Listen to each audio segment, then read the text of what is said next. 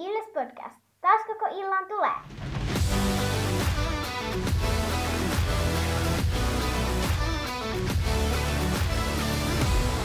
Morjes, morjes ja tervetuloa jälleen Ilves Podcastin pariin. Mun nimi on Tomi Kuusisto ja seurana täällä takkahuoneessa tietenkin Santeri Kuusisto Moro. ja Markus Kosonen. Ja morjesta. Taas koko illan tulee kyllä kiitoksia ikuisesti Ilves-nimimerkille tästä intro-replasta. Tässä jaksossa meillä on tietysti pari uutista ja sitten useampikin otteluraportti ja sitten on Marek Langhammerin pelaajakortti.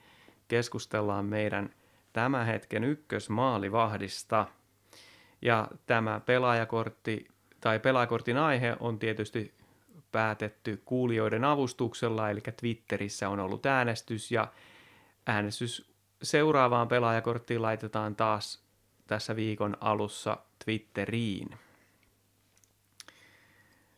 Mutta otetaan nyt ensin nämä uutiset käsittelyyn ja Nekaan kautta, niin kuin aina, lähdetään. Eli Matias Mäntykivi ilmoitti Kiekkoradion haastattelussa, että hän on useita viikkoja pois. Siinä on kyllä ikävä uutinen, koska Mäntykivi oli aika, aika kovassa nosteessa tuossa ja, ja tota, iso, iso palanen tota Ilveksen hyökkäysarsenaalia, että on niitä harvoja pelaajia tuossa jengissä, jotka pystyy tekemään sellaisia yllättäviä ratkaisuja siellä kentällä, joilla, joilla luo maalipaikkoja. Niin iso puute, mutta toivotaan, että pääsee sitten hyvissä ajoin taas jo hakeen tuntumaan playoffeja varten, että on siellä sitten parhaimmillaan. Joo, kyllä. Oli siis niinku ihan liekeissä tuossa juuri ennen loukkaantumista, se sinänsä harmillinen, mutta se nyt on näitä loukkaantumisia tulee ja pitäisi rosterin kestää se ja kai meillä nyt kestää sen, vaikka meidän me oikeastaan toisiksi paras sentteri pois.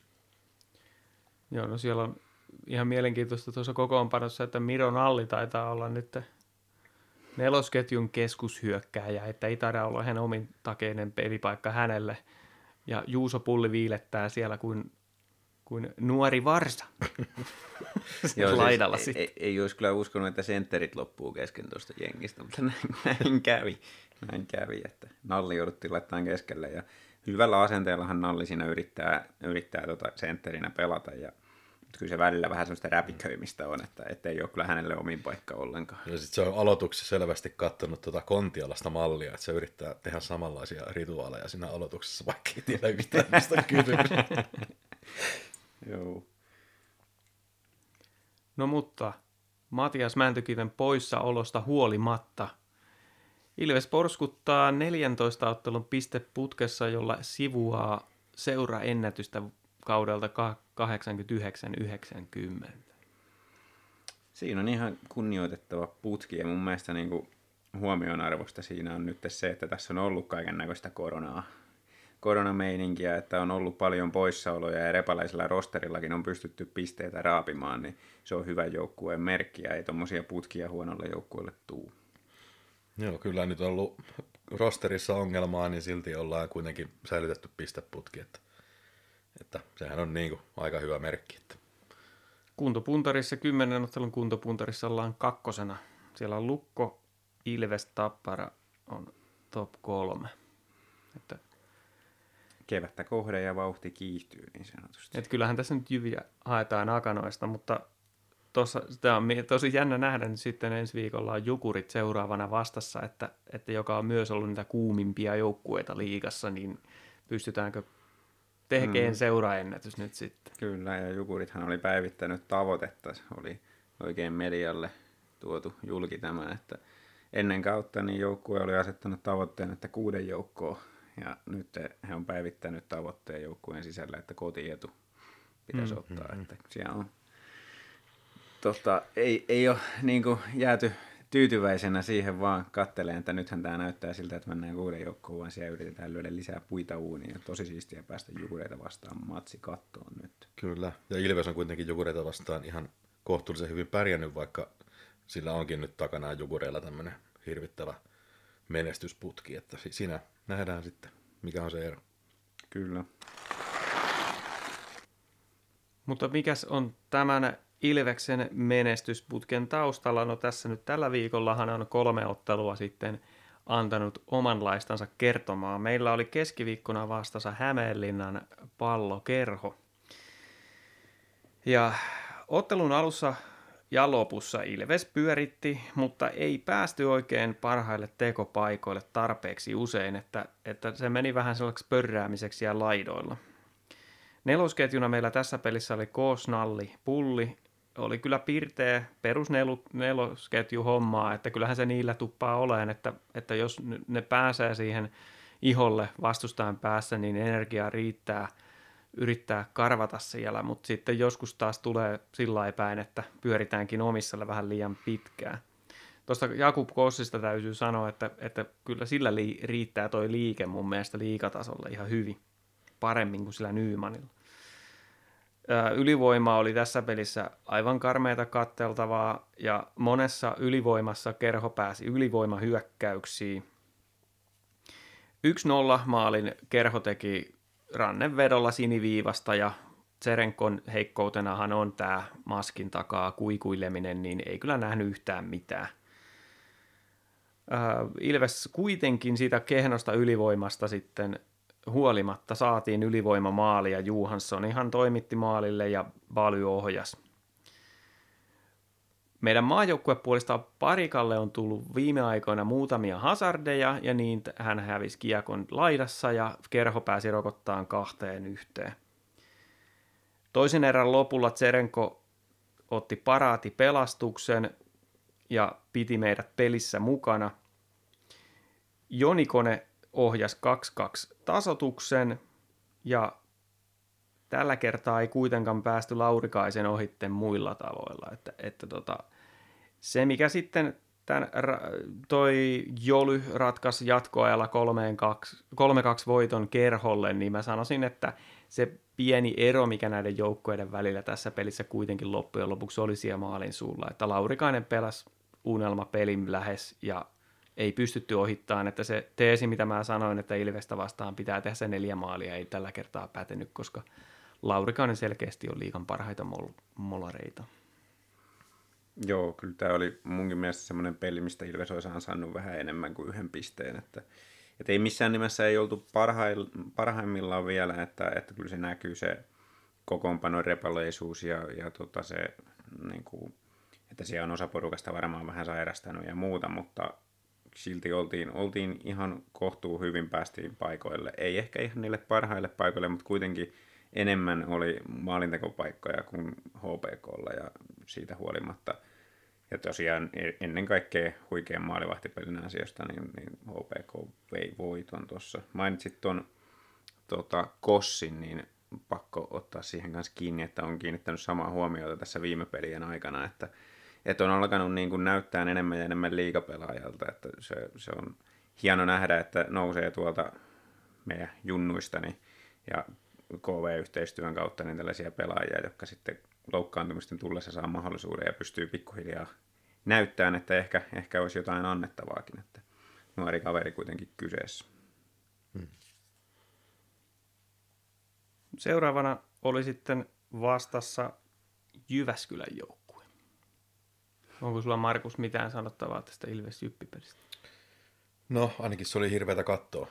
että tota, en sillä hirveän pitkällisesti tätä ottelua halua käsitellä, mutta tilanne oli se, että vähän niin kuin samaan tapaan kuin tuossa aikaisemmassa HPK-pelissä, niin maalipaikat oli aika vähissä, ja tämä nyt olikin tämmöinen kuuluisa 0-0 peli kokonaisuudessaan, joka sitten kuitenkin, kuitenkin sitten lopulta voitettiin 1-0 jatkoilla, mutta tota, ei, ei tota ollut hirveän viehättävää jääkiekkoa yleisesti, ja tuntui, että Ilveksellä oli tässä pelissä paljon enemmän ongelmia kuin viikon muissa peleissä.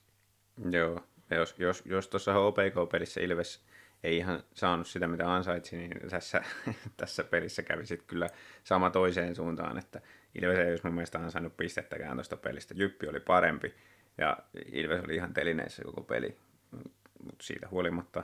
Ja tällä kertaa sitten taas Ilveksen maalivahtipeli oli hyvää ja toisaalta Jypin ratkaisut aika heikkoja, niin, niin tota, siinä mielessä sen takia päästiin sitten ihan pisteitäkin ottamaan tuosta ottelusta. Että Joo, mutta kyllä tämän pelin jälkeen tuli semmoinen pieni, pieni pelko siihen, että kun Jyppi nyt ei kuitenkaan ole ihan niin kuin sellainen liikan paras mittari tässä, niin nyt jos no- nollataan Jypin kanssa ja sitten tulee vastaan kuitenkin kohtuullisen niin kuin ahnas KK seuraavaksi, niin Joo, kyllä täytyy sanoa, että itsellä oli semmoinen fiilis siinä, että, että tota, onneksi tässä nyt on näiden niin koronakaranteenien ja sun muiden sählinkien jälkeen, niin on ollut vastassa vähän noita ei niin liikan kärkijoukkueita, että jos olisi joku muu ollut vastassa kuin Jyp, niin ei olisi kyllä pisteitä e- irronnut, niin siinä mielessä oli itselläkin vähän semmoinen olo, että kauankohan tässä menee ennen kuin tämä peli paranee. Joo, ja sitten mä haluan sanoa tästä Jyppipelistä sen, että nyt kun joukkue pelasi huonosti, niin nyt me saatiin sieltä maalivahtiosastolta sitä apua, mitä on monesti puhuttu, että, että viime kausina se maalivahtipeli ei ole ollut sellaisella tasolla välttämättä aina, että, että pystytään auttamaan se joukkueen voittoon, koska huippumaalivahtien pitää pystyä siihen, varsinkin kun puhutaan nyt, että me ollaan liigan ykkösenä, niin siellä se vaatimustaso on tämä. Hmm. Niin nytten Serenkon peli on kehittynyt kauden aikana ja nyt on lyhyen ajan sisällä tullut 2-0 peliä. Olkoonkin, että se kärpät-peli ehkä oli helpompi. Mm. Mutta tota, kyllähän se nyt oli se, että, että tota, se torju, torju meille voiton.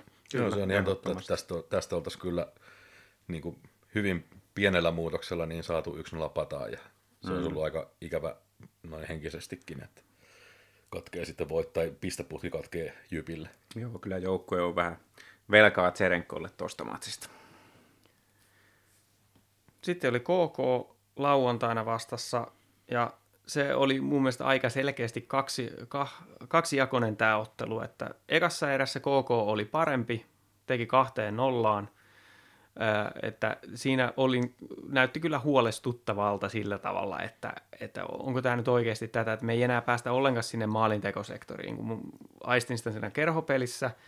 Ja tosiaan jyppipelissä ei tehty maaliakaan varsinaisella ja sitten KK-pelissä se ensimmäinen erä tuntuu olevan, että nyt KK vie ja Ilves vikisee, mutta laukaustilasto kun kääntyi sitten tähän päälailleen, että ensimmäisessä erässä KK 18-10 enemmän laukauksia ja sitten loppuottelu oli 40-19 Ilvekselle laukauksia. Et se, kertoo, se kertoo nyt kerrankin se tilasto mun mielestä, miten se peli meni.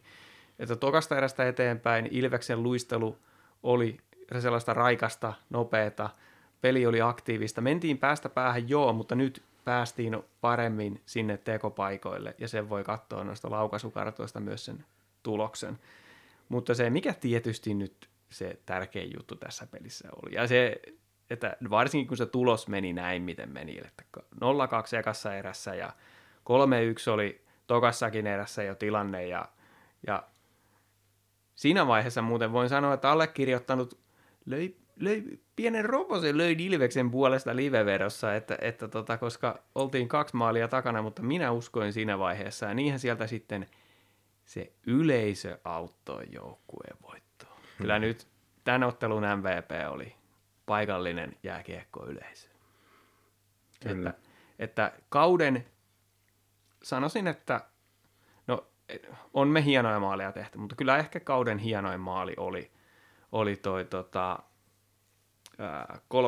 3-2 ylivoimamaali, jossa kaikki pelaajat kosketti kiekkoon ja sitten Baptista pisti siitä edestä kolmeen kahteen. Ja sitten tietysti lopussa ilman maalivahtia, niin kolmeen kolmeen. Kyllähän tämä nyt oli hieno jääkiekko-kokemus.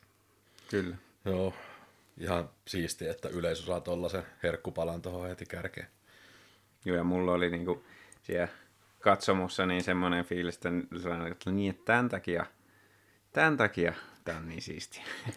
Et ne, ne, se, se, se ei ollut se Jyppin 0-0 peli, minkä takia tämä on siistiä. ei, että se, niinku, se tunneskaala, minkä siellä hallissa kokee, se on jotenkin niin erilainen kuin kun, tota, kun katsoo peliä kotoa. Et varsinkin kun on kyse tällaisesta niin perusrunkosarja väännöstä, se ei ole mitään sen isompaa panosta, kun tämä nyt on yksi niistä 60 pelistä.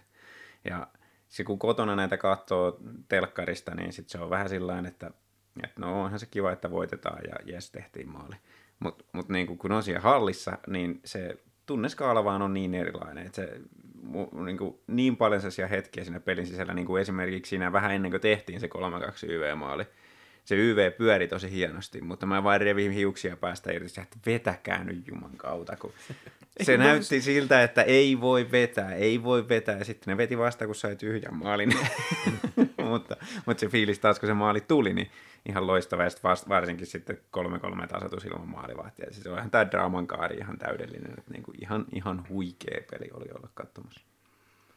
Jos nyt ajatellaan tulevaisuuden lipumyyntiä, että, että jos joku ton pelin jälkeen epäröi, että kannattaakohan sinne hallille mennä, niin kyllä tämä Tampereen Ilves järjestää sellaisia nä- näytöksiä siellä. Että... Kyllä, ja pitää no, muuten niin kuin siitäkin ottaa heti pointti, että, että hallissa oli kuitenkin vaan 5000 henkeä nyt. Ja sehän on yksi tämmöinen iso pelko tässä uuden areenan kanssa, että miltä se tuntuu sitten, jos siellä on vähän vähemmän väkeä, että se on alle puolilla, että onko se kolkko. No ei todellakaan ollut kolkko. Tunnelma oli erinomainen jo silloinkin oli hyvä tunnelma, vaikka KK johti 2-0 ja Ilveksen peli oli niin kuin huonoa, niin siitäkin huolimatta se tunnelma oli ihan jees. Mutta sitten kun se lähti tietysti pelin pyörymään, niin sittenhän se nousi ihan kattoon. Mutta niin se, että se 5000 henkeäkin riittää siihen, että siellä on ihan hyvä fiilis, niin kyllä kannattaa mennä. Kyllä kannattaa mennä. Ja tästä on erinomaista jatkaa.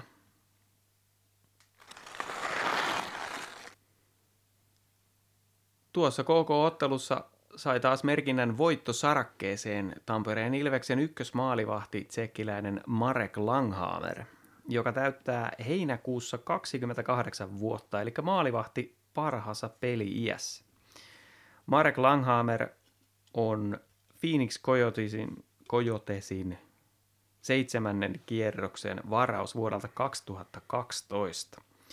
Ja tästä varauksesta sitten seurasi se, että hän on viettänyt kuusi kautta Pohjois-Amerikassa, kunnes sitten palasi Eurooppaan, että pääsi vähän haisteleen, oliko ottelupari tuolla Arizonasta, mutta, mutta ei sitten saanut vakiinnutettua ylhäällä paikkaa ja varmaan meni hermot siihen AHL. Erittäin mielenkiintoinen joukkue muuten nimeltään, mikä Medicine Hat on se Joo. tämä oli tämä, tämä joukkue, niin hauska. Ää, mutta 2018-2019 kaudella meni sitten Amur Habarovskiin KHL, jossa jatko seuraavallakin kaudella Jevgeni Alikinin kakkosmaalivahtina.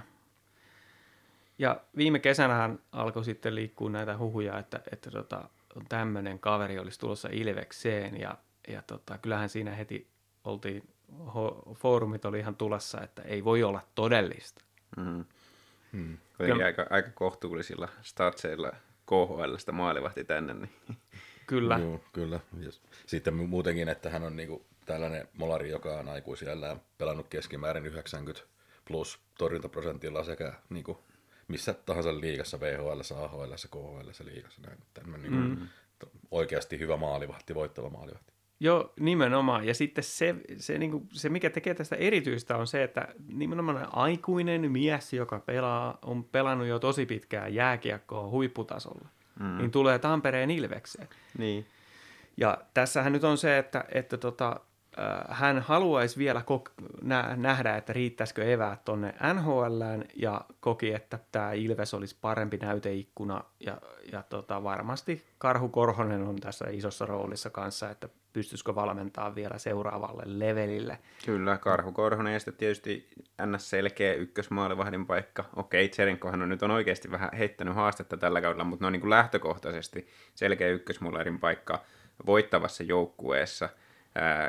Hyvätasoisessa liigassa, mutta kuitenkin niin kuin tämmöinen paikka, sillä jos miettii yleensä tuon ikäiset kaverit tuollaisilla statseilla, niin ne pelaa siellä KHL tai Sveitsin liigassa tai jossain Ruotsissa SHL, mistä saa niin kuin enemmän rahaa. Ja kyllähän Koskelakin viittasi tähän, että enemmän rahaa olisi saanut jostain muualta Langhammer, mutta hän näki, että Ilves on se paikka, mistä hän voi vielä ponnahtaa. Ja varmaan se justiin Dosta oli hyvät kokemukset täältä ja näin, näin niin on sitten vaikuttanut siihen, Ihan että varmasti. päätyi tänne. Mutta, ja sitten toisaalta se, se, että halusi siitä KHLn arjesta eroon. Että, Amur niin kuin olet vähän sellainen häntä, häntäpää joukkueessa kakkosmolarina ja, ja sitten ei kerrota treenaa, vaan koko ajan matkustetaan. Ja... Niin, aina bussissa tai penkillä. niin, niin. No okei, okay, kyllähän se nyt pääsisi. Kakkosmullarihan on tässä pikkasen sillä harhaanjohtava termi, että hän pelasi tyyliin 60-40 ne Mm, pelit joo, siis ka- yli 20, mitä 25 peliä kaudessa Niin, kuitenkin, että niin. hyvin pääsi pelaamaan, ei Juu, se nyt siitä. Niin ja torjuukin hyvin. Mm, kyllä.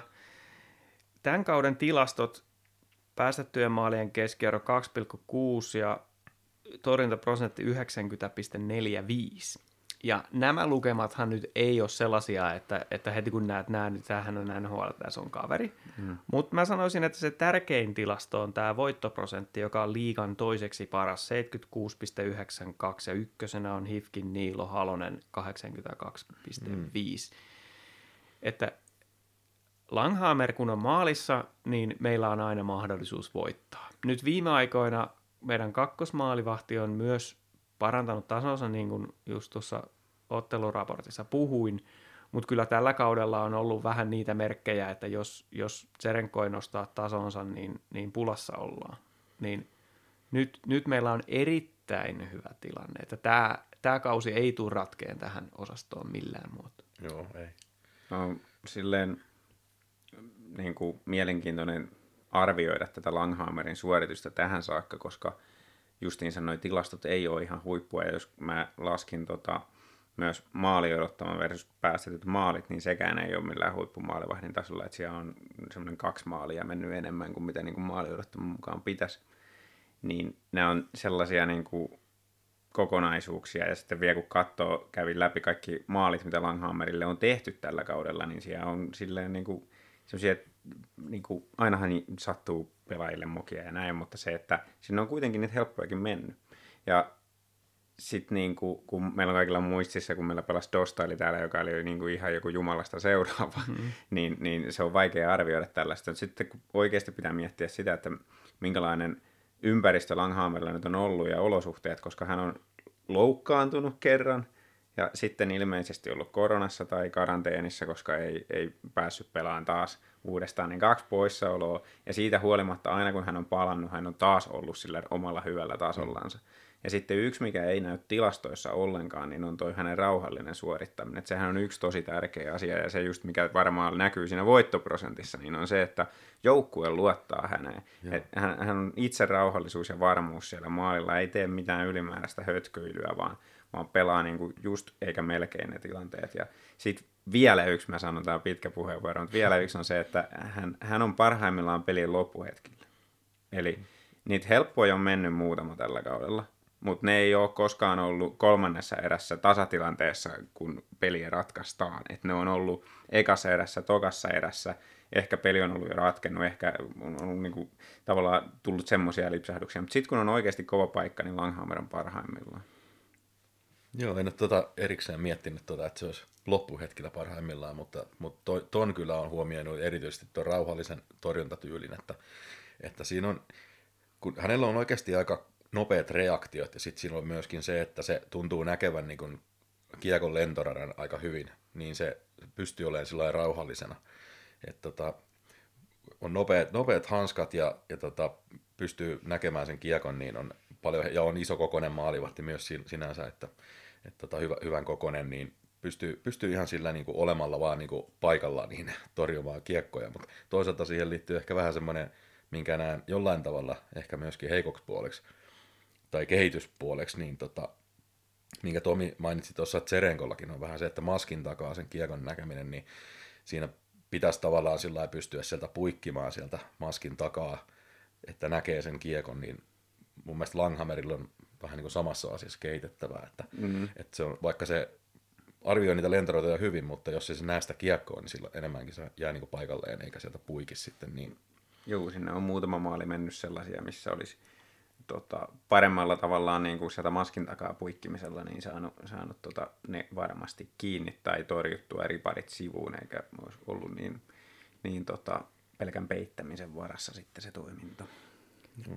Toi, toi, mitä Santeri mainitsit justiin tästä ottelun ratkaisuhetkistä, niin sen takia mä nimenomaan nostin tämän voittoprosentin, koska se on se, se että mi, mitä, mistä tämä tällä, tällä, tällainen tilasto niin kuin kertoo, niin se kertoo nimenomaan tästä. Hmm. Että silloin kun puhutaan näistä, että mikä sen ottelun sitten ratkaisee, niin silloin se maalivahti pystyy niin puremaan hammasta, että no minu, minuun se nyt ei ainakaan ratkea sitten. Niin, niin meillä on nyt sellainen ykkösmaalivahti, kun taas Tserenkoon en pysty luottaa vielä tässä vaiheessa samalla lailla. Että... Juu, kyllä. Ja sitten toinen selkeä vahvuus on mun mielestä tämä rebound-kontrolli, että, että Langhammerissa näkyy, ja se, se on semmoinen asia, mikä on se rauhallisuus. Mm.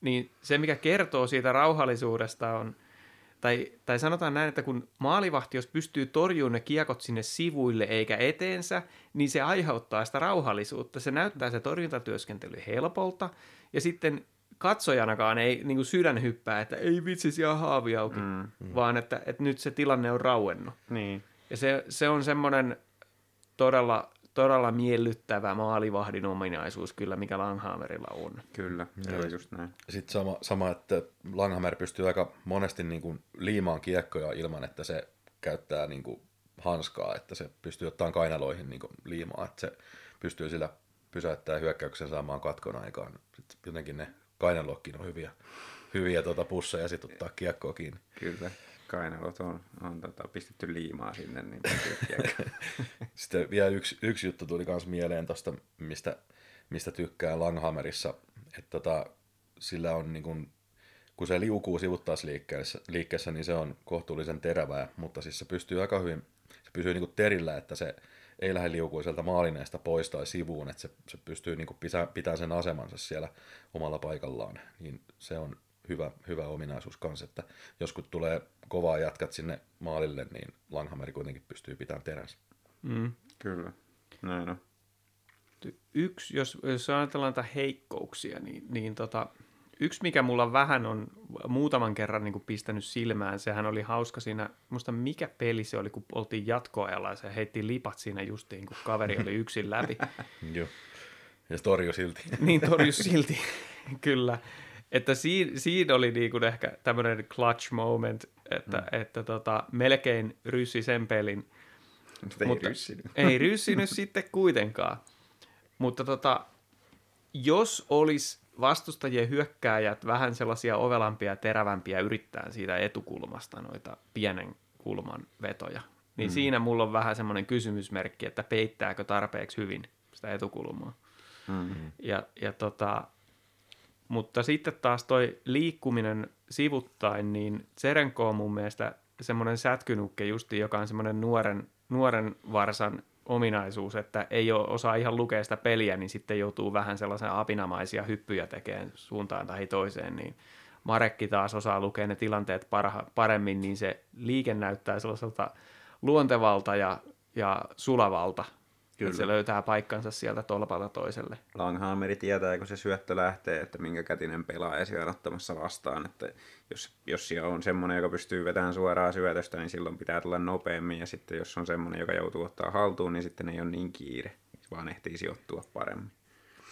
Yksi, mikä siis mun mielestä Langhammeri on perustaidoltaan sillä melko tasainen melkein kaikilta ominaisuuksilta, niin myös mailan käytön suhteen, mutta se on ehkä sellainen, mikä – mikä vaikka onkin ehkä Tserenko etevämpi sen niin kuin syöttämisen kanssa, mutta se on aina välillä sellainen, että siinä voisi olla pientä petrattavaa vielä. Että...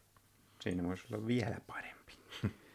Yksi kysymys vielä, minkä heitän, niin nytten voitettiin rankuilla KK ja tota, Langhammeri oli maalissa, mutta – tästä oli foorumeillakin jo keskustelua, että pitäisikö ottaa Ilveksessä se periaatteeksi, että kun me, jos mennään rankuille, niin Serenko hoitaa.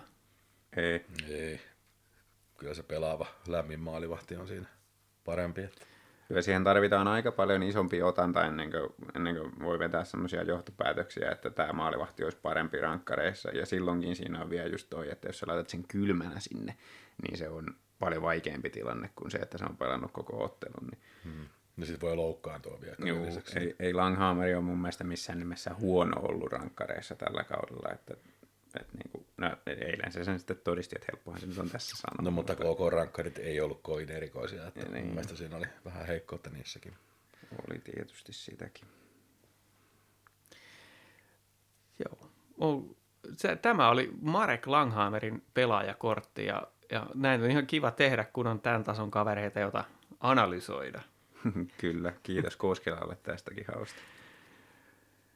Seuraavaan pelaajakorttiin sitten pääsee taas kuulijat äänestämään seuraavista neljästä vaihtoehdosta. Eli Petri Kontiola tuli edellisen äänestyksen kakkoseksi ja sen takia on taas mukana. Sitten meillä on Jarkko Parikka, Simon Johansson ja Shebu Balas. Mitenkö? Shebu?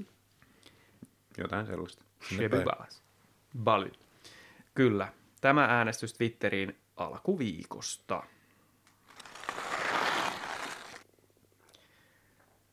Sitten tämmöinen uusi segmentti otetaan, katsotaan kuinka usein tulee, mutta aika ajoin otetaan podiin niin nousussa ja laskussa.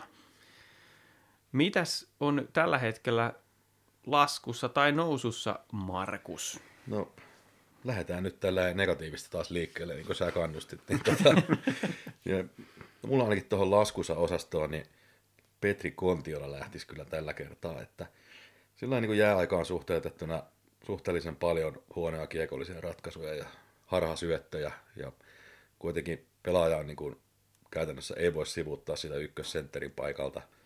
Et vaikka pisteitä tulee pelistä peliin, niin se liike on hidasta ja syötät hyökkäysalueella usein niin kuin vailla sellaista järkevää osoitetta, että yrittää vähän liian vaikeita. Ja sitten tietysti tämä meidän, meidän tota, ikeemme eli ylivoima, niin ei oikein toimi Kontiolan pyörittämänä. Et siellä on just usein se tilanne, että siellä jatkat seisoo paikallaan ja odottaa, mitä Kontiola yrittää, ja sitten se syöttö lopulta, kun se tulee, niin se ei ole semmoinen ratkaiseva, vaan kenties pomppaa sinne keskialueelle. Joo, kyllä. Mä oon aika samoilla linjoilla, että kaksi asiaa, mikä on erityisesti pistänyt silmään, niin toi syötöt ylivoimalla ja sitten toinen on niin kuin nopeita suunnanmuutoksia, kun tulee, niin Kontiola on aika usein sijoittunut sillä tavalla, että se ei kerkee niihin mukaan. Se on kuitenkin jalalla vähän hitaampi ketjukavereitaan, niin aika monta ylivoimahyökkäystä on tullut omiin päähän sillä tavalla, että joku toinen sentteri olisi ehtinyt auttaa, mutta Kontiola ei ehtinyt. Juuri tuossa vaikka KK-pelissä oli yksi tilanne, missä, missä tota, hyökkäys lähti hienosti päätyyn, mutta sitten toi Kontiola ei kerennyt sieltä luisteleen sinne siniselle, mihin se kiekko tuli, ja se just ylitti sen siniviivan, koska siitä puuttui se yksi potku. Kyllä.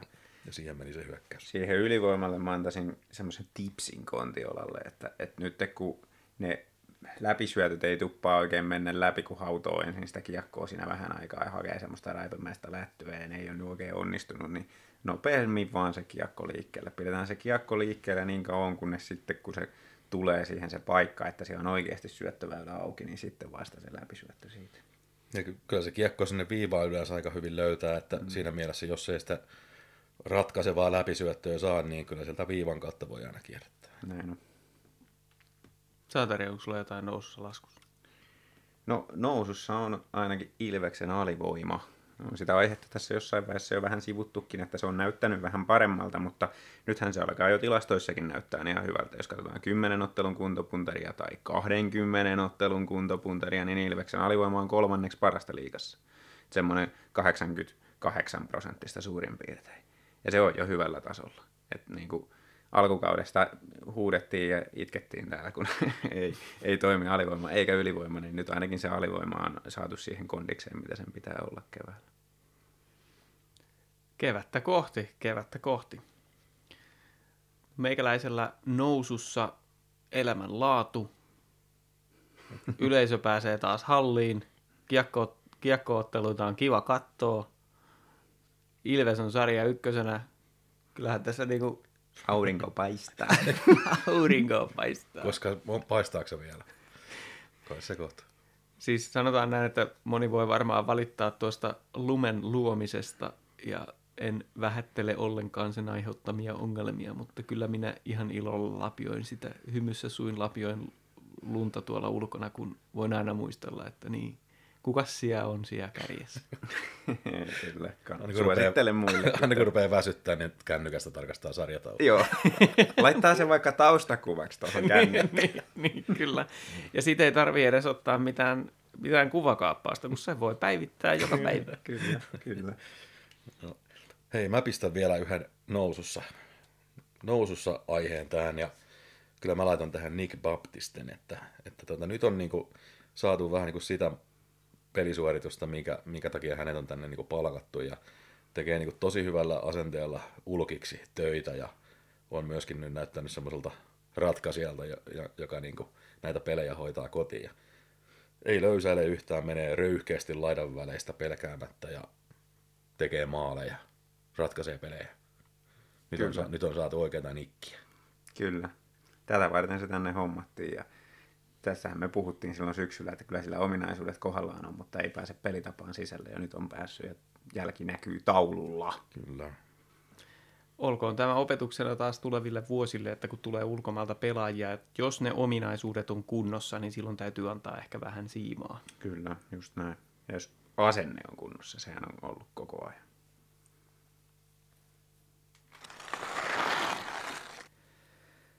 Tällainen jakso tällä kertaa ja, ja nyt sitten on seuraavalla viikolla kolme ottelua. Eli siellä on tiistaina Jukurit Ilves kärkikamppailu. Ja, ja tuota, tosiaan siitä kun saataisiin se pinna, niin tehtäisiin seuraennätys tuossa piste, piste putkessa. Sitten perjantaina on Ilves HPK ja lauantaina sitten vierasottelu Tappara Ilves. On kyllä hyvä tarjoilu.